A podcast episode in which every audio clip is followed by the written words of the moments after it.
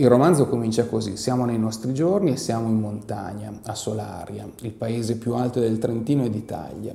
Qui il vecchio Pampaloni, l'ex industriale, convoca i propri figli e li convoca per una strana operazione da svolgere sia in banca che da un notaio. Gli deve passare la proprietà delle sue due case più importanti, la villa di Milano e la villa di Solaria, e gli deve assegnare la comproprietà o la cofirma sul conto corrente.